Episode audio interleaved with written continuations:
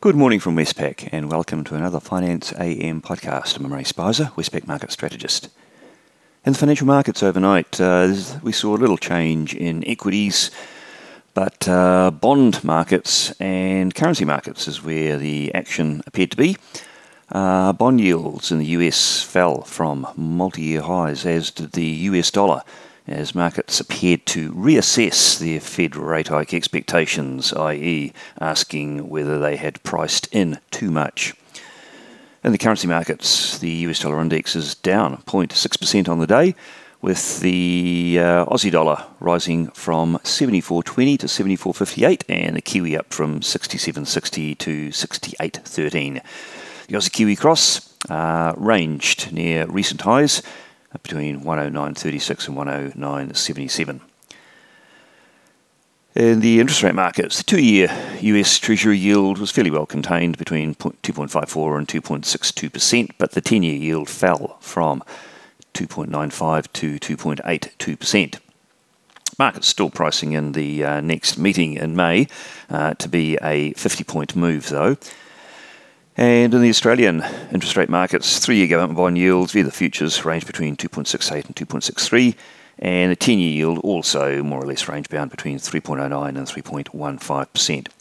Uh, markets uh, for Australia are pricing the cash rate to be 37 basis points higher by the June meeting.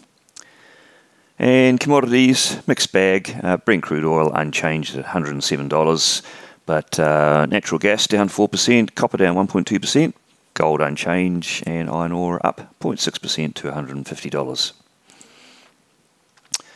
Uh, bits and pieces of economic information out overnight. Uh, the takeaways there we had the Fed's Beige Book of Regional Economic Conditions, uh, reiterating the economy is expanding at a moderate pace, inflation pressures remaining strong, and uh, really noting the um, uh, disruptions from the uh, COVID lockdowns in China.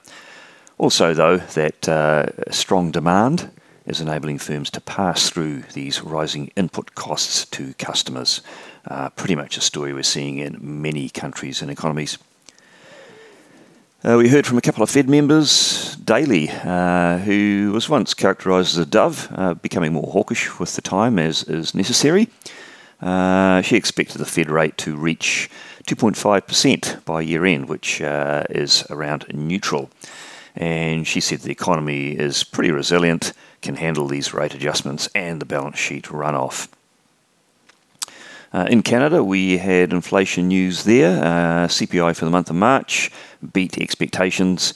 The annual pace there is uh, 6.7% uh, from a prior 5.7%.